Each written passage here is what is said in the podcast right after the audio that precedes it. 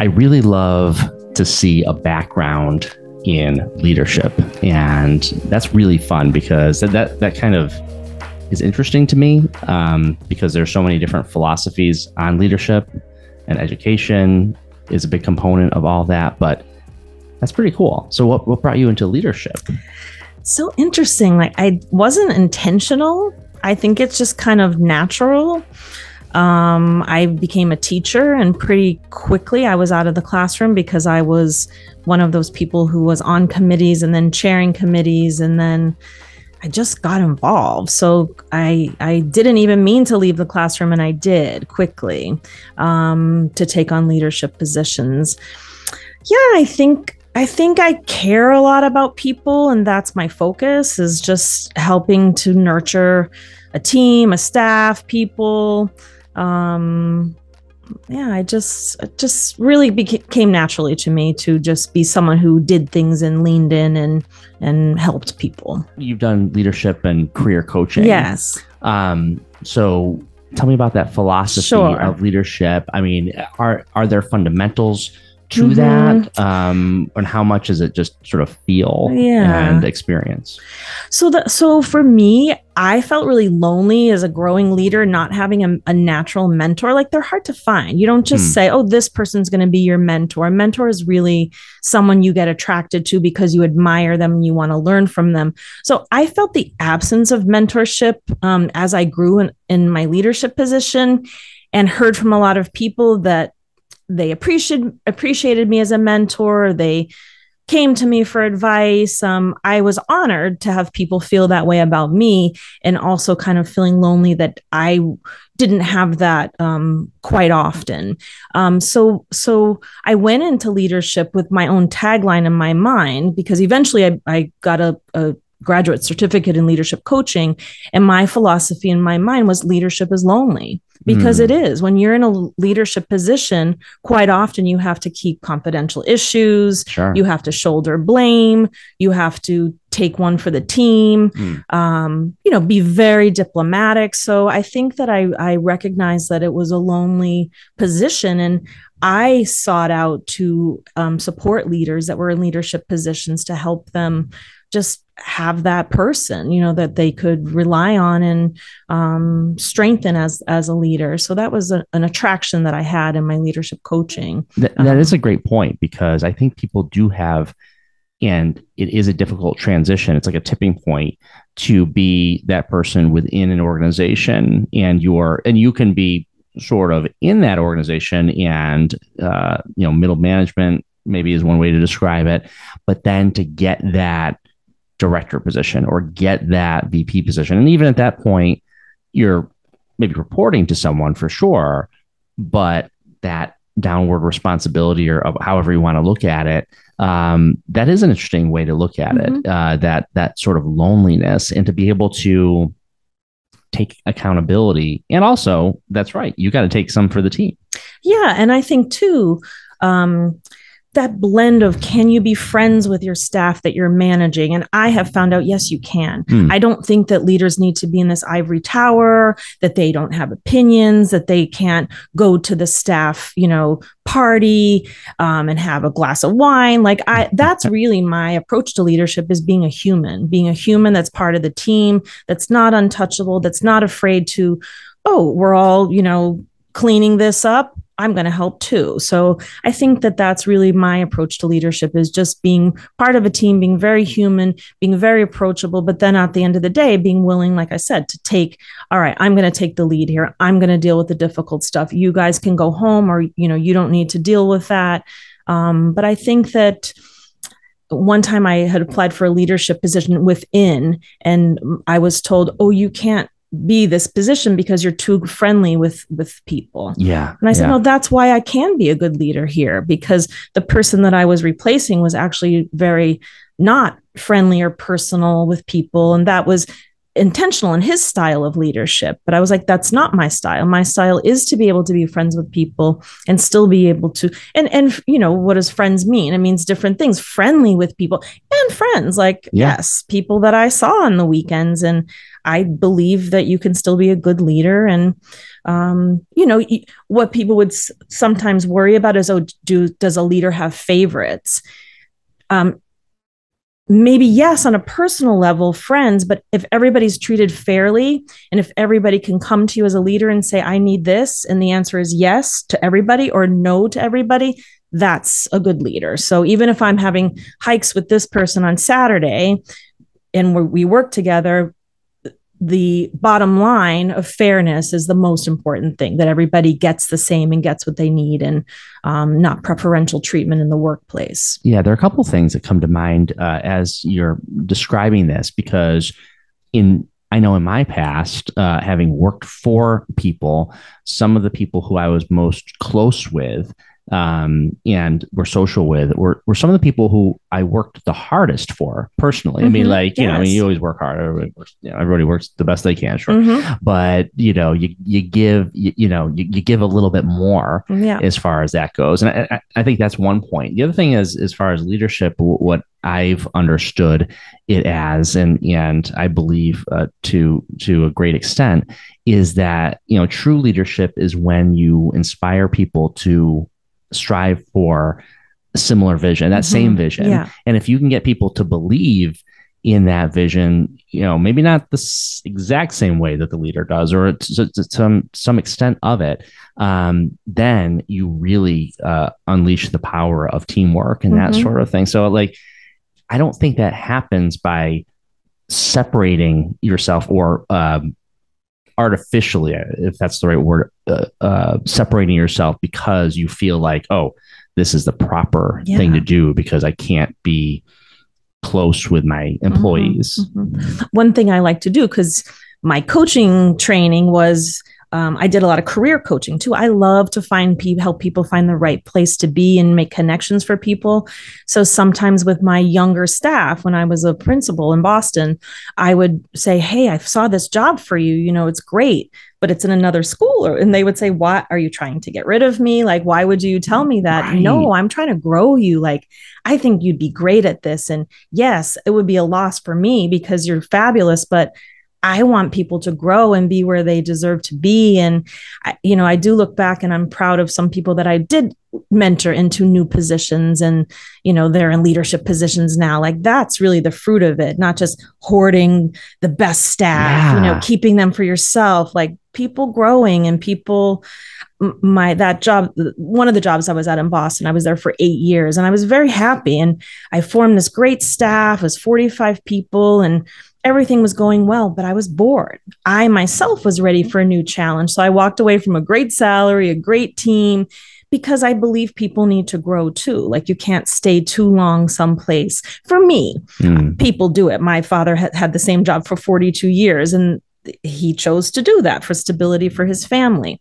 I think there's privilege too in, in making choices to move when the time is ready and to grow. And I'm just made like that. So Mm. I often try to think of my staff members of how can how might this person like to grow? Does this person know about this opportunity? Or i'm never afraid of them wanting to grow Yeah, and that well. and that inspires loyalty as well, um, and and inspires loyalty beyond because we all work in industries uh, to some extent, and um, you know, and you never know when you're going to see that person around the road again, and, Yeah. and so forth. So it's not just about that organization, and I can tell you, yeah, I mean, if if you have a, a true leader, a true leader is really in to some extent almost serving the employees serving Mhm. the people working for them even even more than those people are working quote unquote for uh, the leader the, or or the boss however you Mhm. would like to describe it and uh, and that's been my experience is that when i've come to uh, someone who i've reported to and said hey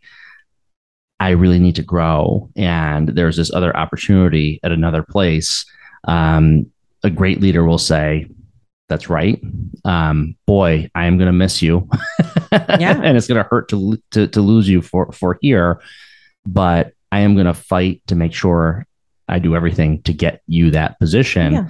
because that's that's what that's that's a good that's what a good, good person does it's like anything in life you can't hold on to something that doesn't want Yeah. to be held down so Yeah. you know best to just um, yeah. Yeah. Help it's awesome. people help people in that way yeah. I love it because th- because there is there is a mentality out there that says oh wait no we gotta and people have been stunted in their growth Mhm. in their professional life because they have an organization that has a mentality that says no, no you know this person's good here. We got to keep them there and they Mhm. can't go anywhere. Um, and that happens a lot i think in schools to be honest with you. Yep. uh, you know oh you know one teacher wants to transfer and the principal talks to the other principal Mhm. and says no we can't we can't lose this person so the person gets stuck you know uh, Yeah. as as maybe a teacher or something like that but um but that that really shouldn't be how it goes Mm-mm. yeah I don't think so. But I mean, you know, I get it's really hard. Like I work in a small team right now. There's there are four of us, and literally we're like a car. Like we, I need each four wheels. So if one of my team members is to leave, it would be really hard. And we just got momentum because we're a relatively new team. So I worry about that. Of course, I'm not just like, oh, everybody, just Yeah. go live your dream. I want to keep my team. And one of my team members recently got a great opportunity. She's a writer and she applied for a grant to be paid to sit home and write and that's her dream in life. And she wrote to me and said you know i got this job and i uh, or this grant and i understand if you you know need to hire somebody new. And i thought about it and i said no i, I want her to stay. And if we can work it out that she can give attention to that dream and she can keep a few pieces in the fire with us we sat down we looked at her job description. I said what would you like to keep? She told me it happened to be what i would what i wanted her to keep as well. So now she's on with us still and she's working on her goal as well. So the tire didn't fall off. It's changed a little bit but we still have the four tires on and you always have to be ready for change. You know that's that's partly you can never get one person that just means so much. Hmm that's not true you have to just be ready for change i guess is what i really mean. Because right now like i said all all four of us matter but change is inevitable. So you have to certainly as a leader always be thinking what if what if it happened? Not in a fearful way just higher level bird's eye view um you know how would this work? And i think you can get creative if people are creative things can work in different ways. Um when you face change yeah be flexible yeah be innovative be creative Yeah. and um and uh, you can get through it and and maybe even be stronger on the other side I do hope that you are enjoying the podcast. I just want to take a quick moment to let you know that this is a production of 180 Media. That's my full service communications and marketing agency. We do a full range of content development, graphic design, web development for WordPress or Wix or other web platforms, copywriting, video work. Check out 180media.com and see also some of my past work and the agency's past work on my blog, johnkrol.info. And now back to the podcast. It is the Literacy Network of Southern Berkshire that you Mhm. are the uh, director of. And it's interesting. Um, recently on the podcast, it has it has come up that the language barrier is one of the number is probably the number one um, issue as educators are working with families. Um, had the conversation with Brett Westbrook uh, from Head Start of the Mhm. Berkshires. Um, uh, we had a conversation with America recently about the same Mhm. issue, and she works with the schools and families and that sort of thing. So that so it, it is a real issue here in the Berkshires. It sounds like we've made some progress there, but tell me about the literacy network and and what your mission is. Yeah, so we serve adults. So we um, aim to transform lives through the power of edu- uh, education, literacy, and advocacy. So, what does that look like? That's one on one tutoring with a volunteer tutor. Um, most of our learners now are new immigrants um, learning English, um, brand new to English, or some of them maybe have a little bit under their belts. Um, we also serve Berkshire uh, US born adults in the area too who want to work on their GED or any kind of academic goal, really, that want to be better writers. We have some adults that have come back who've just never read a book, wanted to learn to read. So we have different scenarios, but I would say predominantly we are known for and and and work with currently uh, the immigrant population, the mm. Latinx population um, in in the community. Mm. Um, we also provide citizenship prep, which is a great um, part of our program. Um, we have about 150 adults that are being tutored right now, um, about 130 tutors, all volunteer. Some of them have more than one learner, which is great. Um, so, we did try something interesting during the pandemic.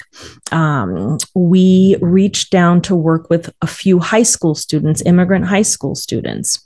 So, it's not in our mission our mission strictly says 18 and above, but we said, well, there's this need.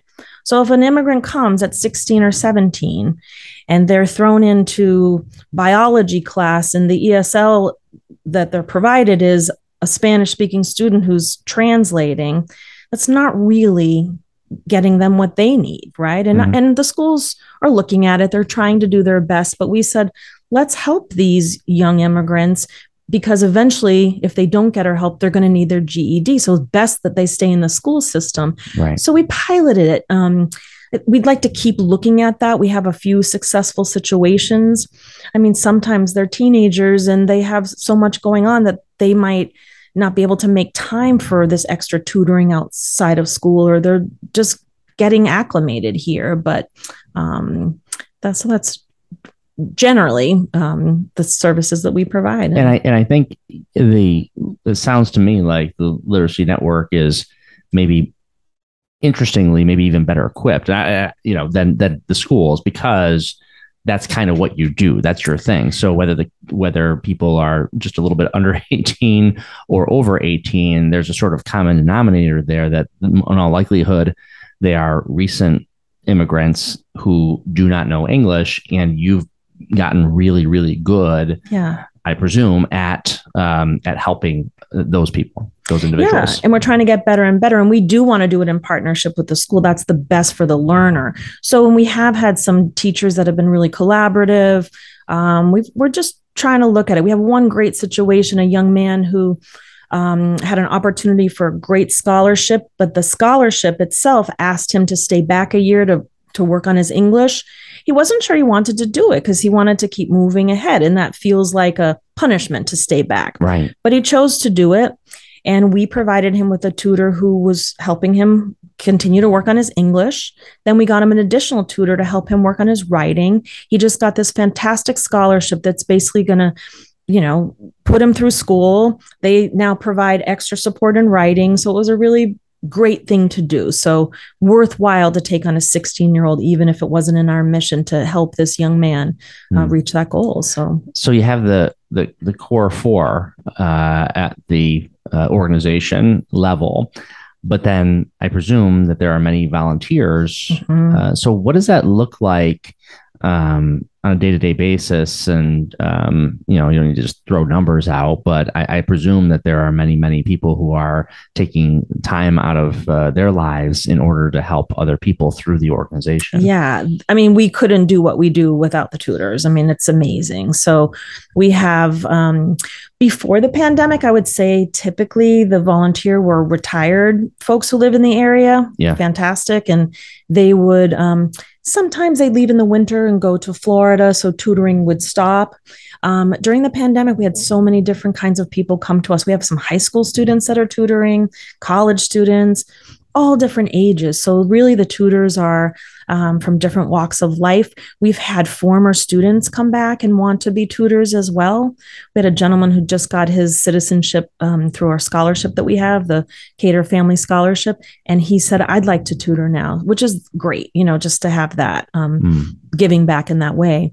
We get them from different places too. We have, you know, it's it's amazing, and we track that of how they hear about us, and um, we're always looking for tutors. So we're looking for tutors now if you're out there.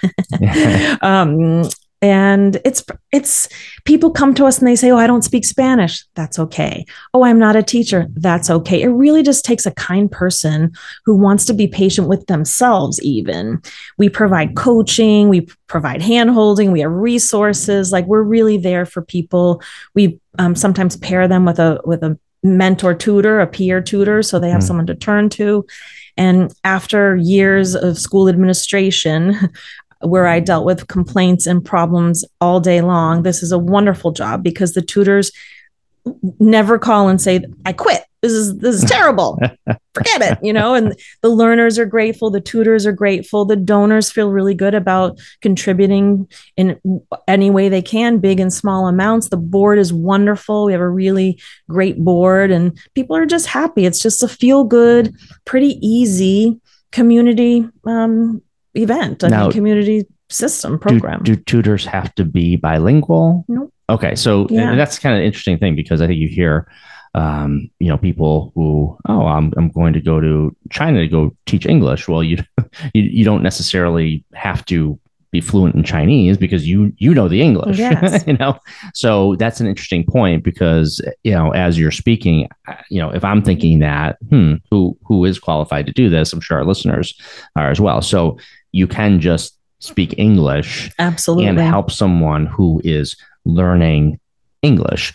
It probably wouldn't hurt if they're bilingual. I'm, it's great sure, if they are. I mean, but it's know. not, we don't look for it at all. We're not seeking it out because, in some ways, um yeah english is what our learners need so if they work harder if they can't they don't have a common language but of course we love having people who are teachers and who have learned another language because they understand it have lived in another culture but we have so many different tutors and like i said it's it's been successful because we guide them as well i mean we have people who've come from the financial world who never taught or um, you know, perhaps don't speak another language, and they're just trying to um, do something good with their time. And it's pretty simple. It's like an hour, two hours a week. It's a nice relationship. I mean, people, some people get really close. We have a pair that's been working together for over 30 years. Hmm. So we, for as long as we've been together, um, yeah. I mean, uh, alive as an organization. So um, we have some special relationships that have had really long time together.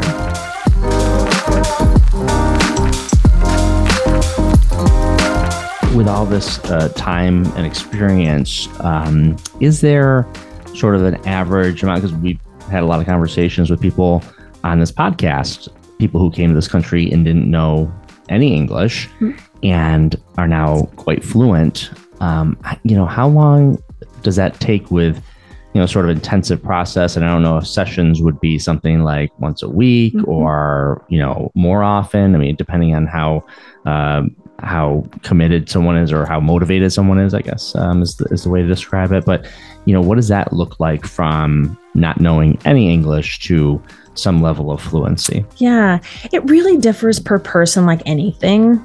Um, and some of our learners only have their one hour a week with the tutor. Other than that, they're working in a Spanish crew or whatever language they may speak. Um, so it really differs. But I witnessed a, um, a tutoring session where a woman walked out in her first session being able to say, Hi, how are you? Um, how old are you?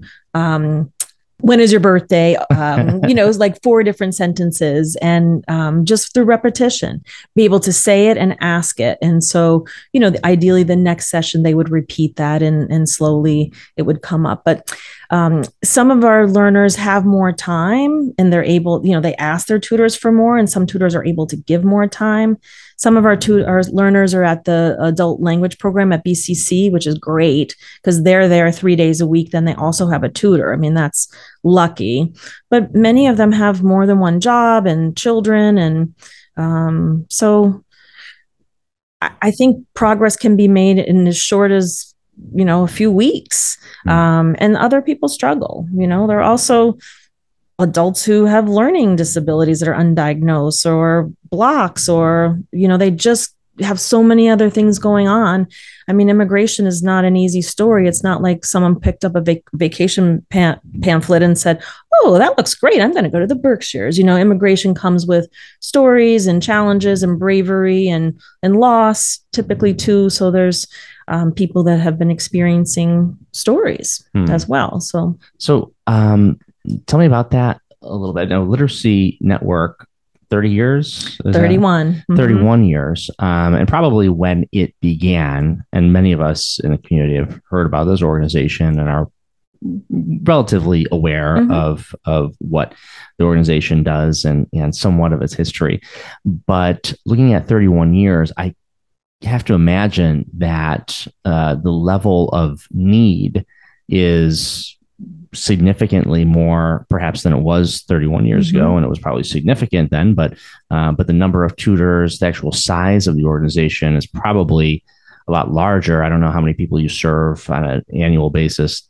now but um, but i assume that's grown. Yeah so it was founded in 1991 by two special educators who wanted to work with the illiterate in the in Berkshire County. So American-born people, people, mm. um, and there were some adults who had never knew they had a learning disability, had dyslexia. So that was the original um, clientele. Yeah. Interesting. Yeah. I never even thought of it mm-hmm. that way, uh, just because of, you know, the more, I guess, recent history.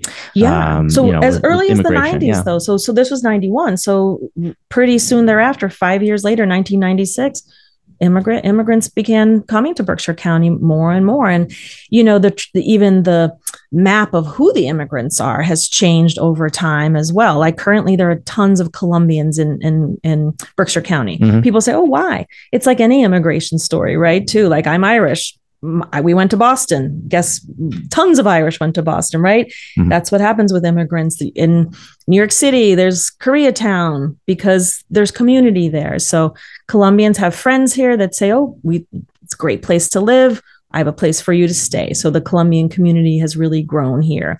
Um, even in the middle of COVID, there'd be brand new immigrants who, you know, in the dark days of COVID, like 2020 days, new immigrants were still coming. And, um, but a lot of Ecuadorians, Guatemalans, there's some Afghans who have come as of late as well. And, but all kinds of um, diversity in the Berkshires, actually. Berkshire County has the most diverse immigration pool out of the whole state. Mm. So whereas Boston might have a bigger Haitian population um, or you know groups of people, they sure. have they have more in one group. There's more uh, different one of this, four of this, um, uh, diverse repre- global repre- representation yeah. of immigrants in Berkshire County. That's which is interesting. Yeah. I wonder why that is. yeah, I think it's a nice place to live, right? I yeah. mean, we ask when we intake students, we do an assessment with them. And one of the questions that's just like automated in this assessment is, what do you like about living in Berkshire County? Oh nature the people you know they just it's safe. I mean all of those things which which all of us like about living here too. People who have lived in different places and cities it's like mm. it's great here. I mean there's a lot of great things about berkshire county. So i think that that's you know what attracts them here. And then from an economic economic standpoint mm-hmm. um you know uh, i knowing the language, I'm sure, is is is hugely beneficial for uh, employment, um, although not you know necessary in, in 100% of positions mm-hmm. um, uh, for sure. But you know, talk to me about that. Um, you work with uh, the business community yeah. um, what do you hear about as far as what their needs are what the what individuals are are needing in regard to getting gainful employment? Yeah. Um, tell me about that uh, picture. It's a great question it's because something we're thinking about a lot right now. Yeah. Um, we just did like a campaign, a, a, a, fundraising campaign, and our tagline was investing in, in Berkshire County workforce, saying we there are immigrants here that want to work and we know of all the places that are struggling to hire people that are closing down because they don't have staff. Well immigrants want to work. They're here and they want to work and we can help them get their english up if businesses want to invest in them and good workers committed want to be here. So we're trying to get that message out that english isn't um, doesn't have to be a barrier. Um, we are really excited. Um, Berkshire Meadows, which is in um, Housatonic, Great Barrington, mm-hmm. uh, one of the directors reached out to us. She has a staff of, you know, 10, 12 Latinx people. And she said, we want to provide tutors for them. You can come to our place of work. Mm-hmm. In some instances, they're paying them to be while they're tutored. So it's a great idea. She's investing in her own staff um, she's providing for them to, to make it happen so they don't have to leave work and make it happen somewhere else. It's so smart. And like I was saying before, she also isn't trying to keep them there. There's a young man who's 19. He needs to get his GED and he wants to be a mechanic. She's really excited about that for him. So that idea of like, don't hold him here and say, I'm going to teach you English and now you belong here, but what do you want to do? It's possible. So I love that model. Yeah. So we really, this morning, my colleague Miguel and I um, were at the E for All had a small business resource fair um, at the stationery factory. And we were there, we had a table just telling people, you know, and we had signs up saying, don't you know you don't need to have staff turnover invest in who you have and we're here to help people do that so i think it's a smart thing for businesses to think about. Again, all these closing businesses and changing businesses. And that's great if people want to, but if people's businesses are changing because they don't have help, I think that there's a way we can um, partner um, with businesses and, and help on yeah. that front. So. And and it's a very efficient model uh, yeah. because volunteer. So you know, from a business standpoint, uh, from a cost benefit analysis, um, being able to uh, provide support uh, donation wise uh, in particular, um, because that's, you know, you got to pay for everything that the organization does. Mm-hmm. Um, but with that said, volunteer powered in a lot of ways then you get a lot of bang for your buck out of that. So businesses that are able to have people who are learning uh, the language and uh, benefiting from that. I mean, it's uh, it seems like a model that makes a lot of sense. I think so. And guess who else benefits our whole entire entire county? Because then economically, sure. these businesses are doing well the immigrants or people in our community, we want them to be doing well as also, right? We want them. Mm-hmm. A lot of immigrants are beginning to buy homes too. Yeah. So, I mean, we want. And also who are involved in their children's education. Yes. And, that, and, that, was part of our uh, conversation um, with America yes. and, and with Brett is that it's very difficult to be engaged in your child's education yes. if you yourself are not speaking English. And I know in the Pittsfield Public Schools, we've tried to address that and are starting to mm-hmm. in a better way for those who um, have English as a second language and making sure that there is uh, secondary uh, Spanish uh, opportunities for people to understand what's what's happening. But uh, but there's nothing better than you know having everyone being able to communicate on the same page. So and that and that does help. And you yeah. and you want the parents involved in their children's education. Absolutely. And so, and having those individuals learning English is uh, is super helpful. Yeah, America's role. That's a great. That was a great addition and really smart and needed. So it's. I'm really was happy that the Berkshire um, Hill School, the Berkshire Regional School District, decided to implement a position like that. And perf, she's perfect for the job too. As a mom, as an immigrant herself, as a bilingual person, she's really connected to the services in the area too. So, yeah, bravo to that.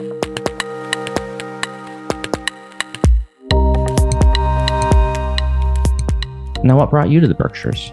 I grew up here, so I I was here. Um, we were New Yorkers who had the weekend house here, and my my parents would drag us every weekend up here. Rats had to leave the city, but of course, as soon as I got up here, I loved it. We had animals, and we had a farm in Sheffield, and you know, just could not be a New York City teenager as I grew up, be a Sheffield kid. And then um, when I was in ninth grade, we moved up here permanently. Mm. So I left at 18 for college never thought I'd come back. No offense, I didn't think I wouldn't. I, I just went. I us, went yeah. to Boston. I went sure. to San Francisco. I went overseas, and I just thought that's what I was doing. And then I came to a place where I was in transition, and um, there was a job open at Berkshire Country Day School, and I was like, "This is perfect." So I've been here now since 2016.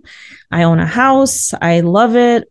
Um, my family's nearby. Um, I love being here. So tell great. me about, uh, and then so yeah, we talked about the leadership because I, I just love that uh, side of things, but um, but education as a career because mm-hmm. that's been what you have uh, primarily done. Um, so what made you decide to go in that field into education? Into education, yeah. Yeah, it was a funny thing. I went into um, I worked in a daycare after school here in the Berkshires, old Bear Care. Everybody probably remembers Bear Care um, down in South County. But I was an I was a after school in my senior year of high school, and the woman Jennifer Henderson, who was a mentor, when I talked about not having mentors, she was a mentor. She's passed, but she said to me, "You're a natural. You should be a teacher." She really encouraged me, and I didn't know really what I wanted to do, and so she encouraged me to apply to Lesley University in, in Cambridge and was just amazing. So I went as a in as a teaching major.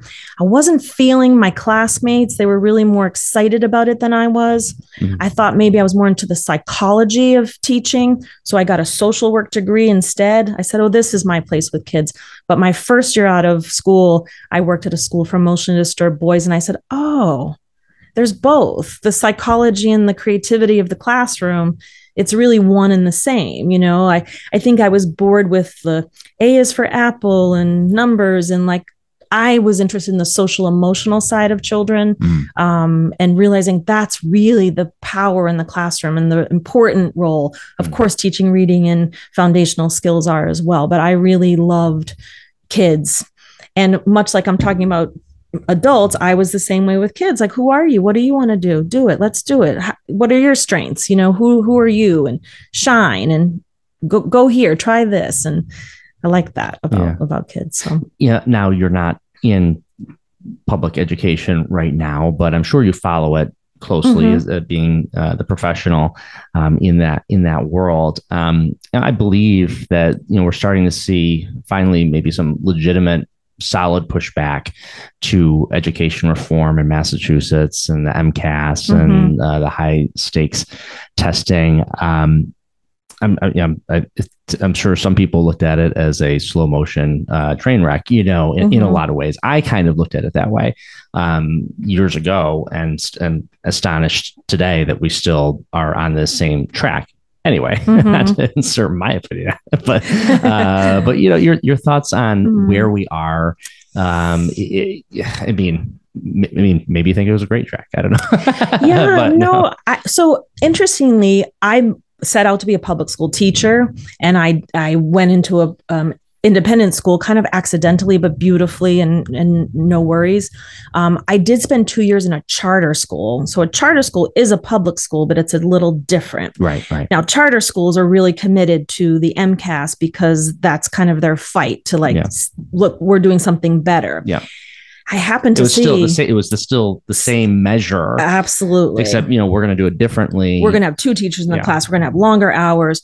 I saw cheating, let's say. So I saw things that were not good for kids, were not true, skewed data. Um, I just, it's such a trick. It's like we can't, we have to somehow have some measurements, right? But then teachers getting judged by them, is that fair? Because that leads to cheating, right? Potentially. So I guess I don't know. Yeah, I don't know least, what the answer the is. teaching and, to a test that yeah. doesn't that really focuses on a narrow area when we as human beings, children, uh, there there are so many directions that, that, someone can go in and be successful in the world and just put that aside. Mm-hmm. We're all just complex people, and yes. you know, and measuring on such a narrow level, um, it just doesn't seem right. right. It just it, it's great for number crunchers, but the other thing I think it was detrimental to are simply uh, marginalized schools. Yes, um, because absolutely, and that's you know, what it was really for, right? Yeah. It really what it was for, just saying, let's make sure um, the the kids are good enough when and that was like the such a low bar. The good enough was actually such a low bar on mm. those tests anyway. When I was at that charter school, this um, uh, I was the head of the lower school, and my fourth graders they were all Latinx, so mostly Dominican, Puerto Rican, Cuban kids um, they were so into High School Musical was out at the time, and they loved to sing and dance. So my colleague and I, one of the teachers, wrote a musical for them, and it was after. So at the end of the day, we would rehearse it, and somebody tattletaled on me to the owner of this charter school that I was cutting into academic time, mm. and I said, I believe they can do both. I believe they need to do both. This kid, this group was so talented and they came together so passionately around this theater project. The the kid who was the biggest behavior problem was cast as the lead. He needed that. Yeah. The shyest girl was cast as the lead. She needed that. So somebody literally tattled on me that I was breaking kind of the academic code. And I said, okay, fine, we're going to do it after school. And when they went to um, perform, they hadn't had enough rehearsal time. I said, guys, we're just going to do our best. And they were so great. Yeah. They were so great. But it was just sad to me to say that no academic time could be, you know, cost uh, no no fun no creativity no what they really needed could be added and they just had to study study study practice practice and so, and there has to be mountains and mountains of research that show that um, instilling the arts, instilling music, and in all these things that we look at as oh, this is the, you know the arts or the creative, but that but that's not ironclad stuff yeah. because it's it's got to be math and and English language learning and and what have you. But all of that is so powerful to building strong minds yes. and you know uh, building connections and being able to see the world more broadly mm-hmm. and um, I it it's amazing that we've allowed this to I go know. so far and just pushing music out as much as possible, mm-hmm. art uh, out of the classroom, and you know instead of relegating we're relegating it now to maybe mm-hmm. after school if we're yeah, lucky. Um, man, I know we've, we've really gone a, a, a astray. Yeah, and it's such a challenge, right? There's so much that is important that could happen in the day. It's it's really is hard to to know you know what belongs in the day and what doesn't but it doesn't feel right what's happening definitely doesn't feel right and it feels like we're always trying to figure that out and yeah. um yeah yeah it's a challenge uh, it's a symposium i think we have to have a symposium yeah. on this you can you can be on the forum along with uh, my friend ty jackson you know because we talked about how why you know, I mean, of all the things that kids are meant to learn, they don't know anything about balancing a checkbook, right? You know, when they get out of school. Absolutely. So, you know, you think there'd be foundational things, but yeah. what about the most basic foundational mm-hmm. thing if you're going to be very pragmatic, but then also the arts? During COVID, I don't know if you heard about the club program that happened at Greenagers April Hill Farm. Mm. So it was Greenagers and Flying Cloud. Um, Vim helped as well. I believe Alana Steinauer from Vim helped with this, but here were these a lot of the immigrant kids their families weren't home and couldn't be home during the day and some other single parents and so they had formed this school was an outdoor school. It was so cool. I got to go down there once a week and bring tutors as well. It was on a farm so these kids are seeing animals. They barely went inside because it was covid too. They're trying to stay outside. These kids were building fires. They were mm. mending fences. They were tending chickens and they're doing their berkshire hills schoolwork on ipads outside by the fire but when they finished their work they were doing farm work for me that was just beautiful and i reached out actually to will from greenagers and maria from flying cloud after and i said this school needs to be continue like COVID aside, like what a great school. Mm. But you know, it's difficult because the numbers in the school system are so small too. Like to fr- to have another option would divide kids and they didn't want it to be a, a private school because then it's exclusive. So it just becomes it's so difficult to yeah to create all alternative options that are yeah. inclusive and possible. Yeah, and and that's in a in a way that it was it's made possible. And typically, the public schools teachers' hands are so tied. Yes, and they're uh, so beholden to the curriculum, and yeah. you can't go anywhere near um, the other side of that the guardrail. Mm-hmm. Um, and they, in order to follow the curriculum and everything, it's it's basically all of your time. Mm-hmm. So it takes a lot of the creativity out of it. And teachers have been talking about this for years now that it's like, why do you go into teaching if you're only going to be allowed to teach things, not only teach these things, but teach them this way, yes. as opposed to using your creativity to reach an individual because every student is different. It's, yeah, it's really, it's a, a huge dilemma. Yeah. It's a huge dilemma. Yeah. So mm-hmm. hopefully we're pushing back enough. At least, to the very least, uh, we're seeing political pushback mm-hmm. finally uh, to, to, the high stakes uh, testing. Mm-hmm. Um, maybe COVID had something to do with that sure. Uh, because a lot of people wanted MCAS to, to go away, mm-hmm. at least for that year, because it was kind of an impossible task uh, to expect uh, students to be able to. Um, succeed mm-hmm. with that little amount of time that was spent during the, the lockdown period but um, but teaching kids, it's a beautiful thing. Mm-hmm. I mean, and they learn quick and they are amazing little human beings. Absolutely.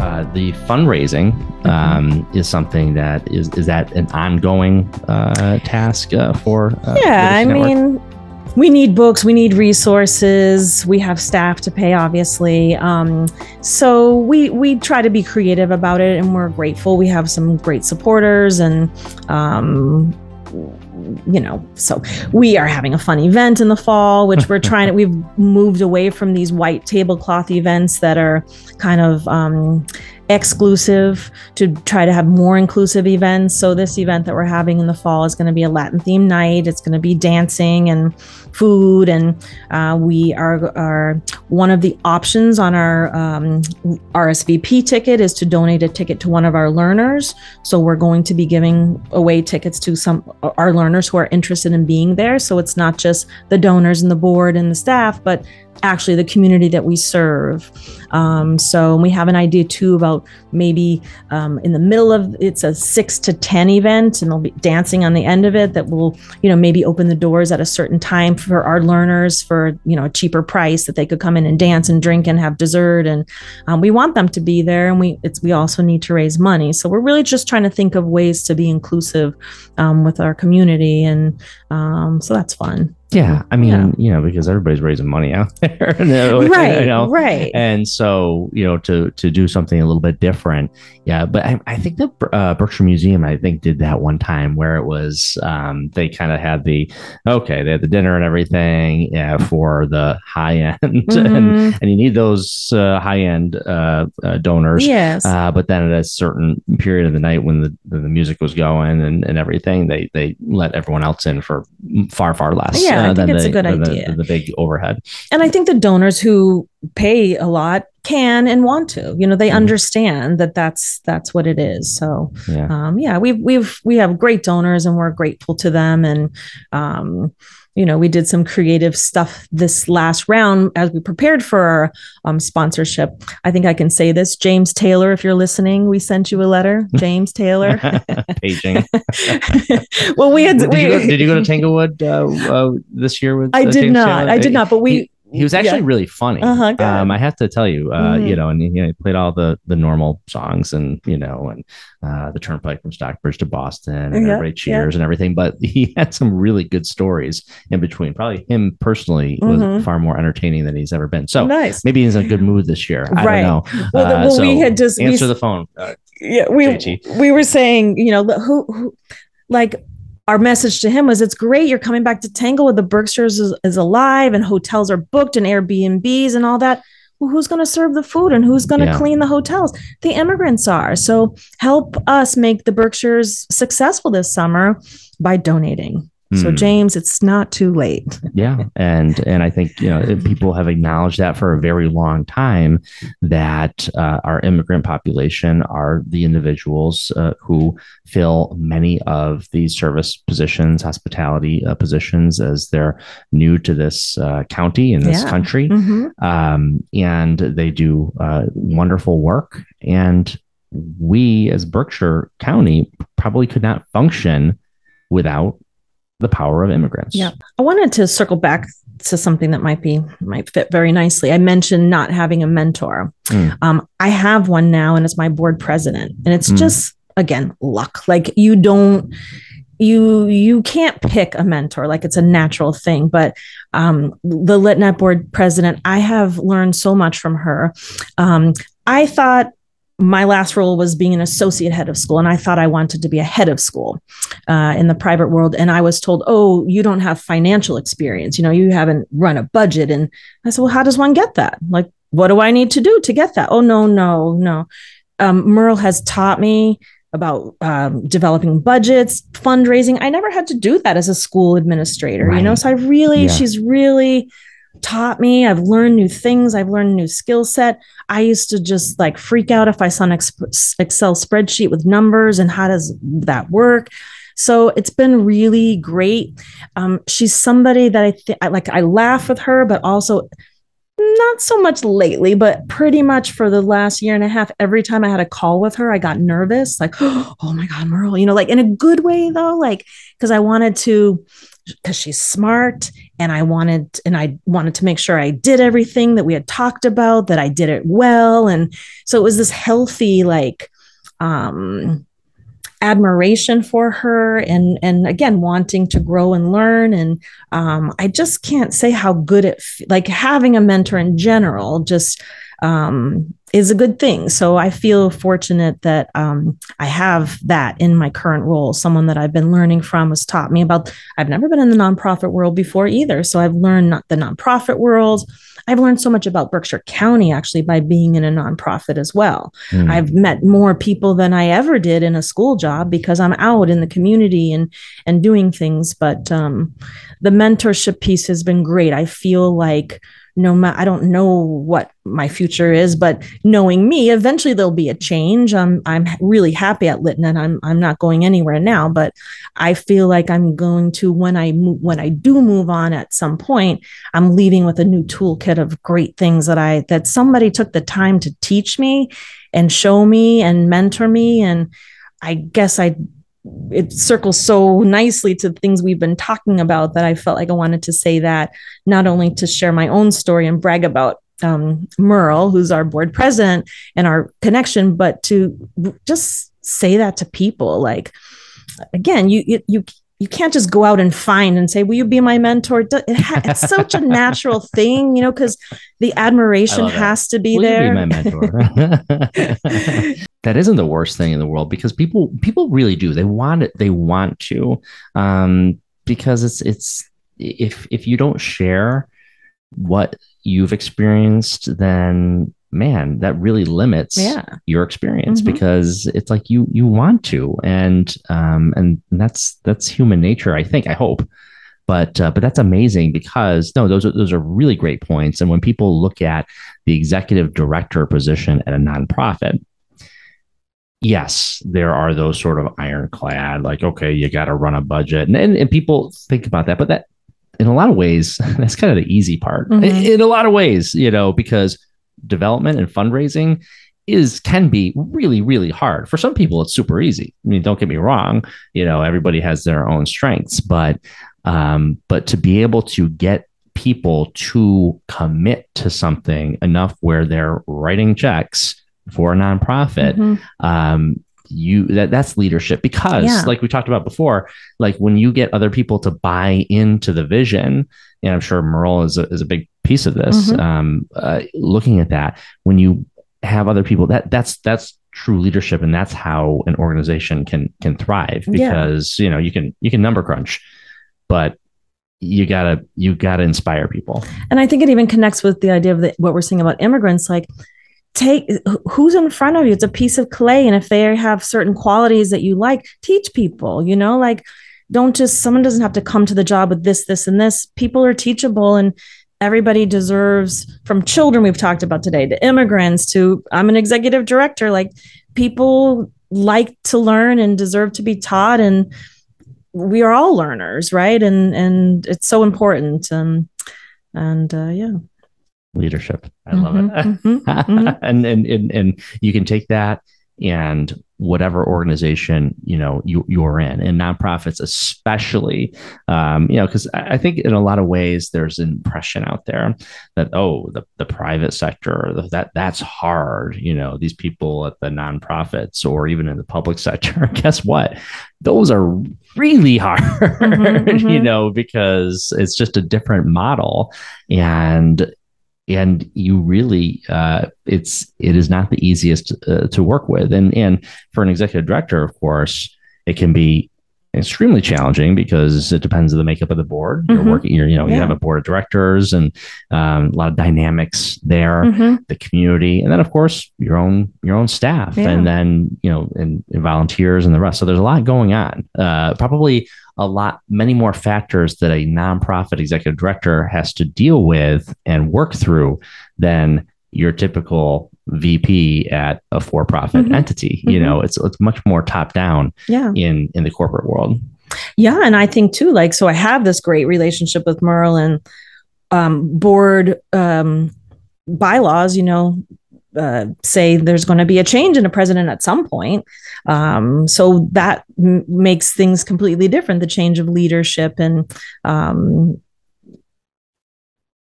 change influences things. But again, like I was saying, even about the staff, you have to be prepared to just like, okay, this is this this is what's happening now.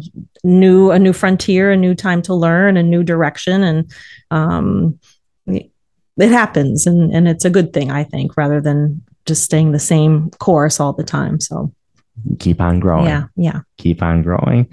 So I wish you the best and continued because your mission and and I know and and I'm pretty sure that LitNet is not the only organization that uh, is helping people learn English. I mean, even the Pittsfield Public Schools has an adult learning, mm-hmm. uh, but I think your model makes a lot of sense, um, and it gives flexibility to the process, and also it just it it it brings people and connects people, mm-hmm. which I think is also amazing. You know, having mentors meet people who, under normal circumstances, would never meet.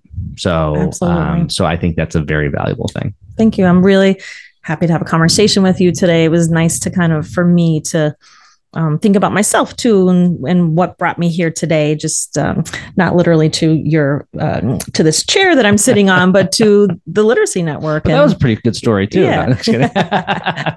there's always a great story of how people got in that chair. That's right. A great pleasure and uh, we'll see you down the road. Thanks so much john. Thank you for listening you like what you hear, please subscribe to the John Krol podcast on your platform of choice. Maybe it's Apple Podcasts or Spotify, whatever works for you. Also, I would like to hear from you on the people and the stories that you'd like to hear more of. Send me a note through Facebook Messenger, Instagram, LinkedIn. I'm easy to find and I'm easy to reach. I look forward to hearing from you. And if you'd like to support the podcast for less than a cup of coffee, and I'm not talking about the cost of a large latte at a fancy coffee shop, no, more like a McDonald's coffee, go into the description of this episode and scroll down to the anchor.fm link. It's right there. Just click it and you can see your options or log on to anchor.fm backslash John hyphen Krol backslash support. Again, thank you for listening. I'm John Krol. Talk to you soon.